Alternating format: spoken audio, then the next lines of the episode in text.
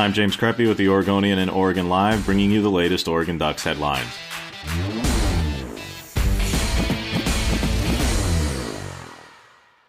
Mario Cristobal said he cannot imagine playing football at Autzen Stadium without fans.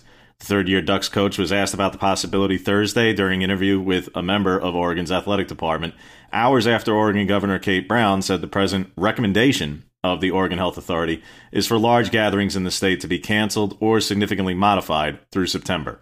Cristobal said, quote, We're the only or one of only a couple of places around the country where like fans are part of us, you know what I mean?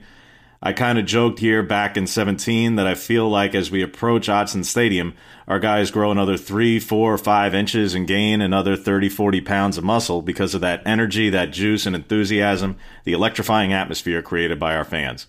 That's hard to imagine not being around.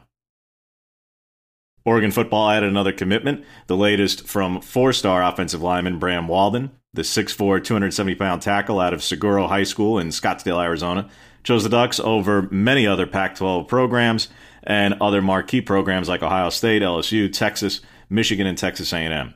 He's Oregon's seventh commitment to its 2021 class, as well as its highest rated commit, rated number 84 nationally in the 247 Sports composite.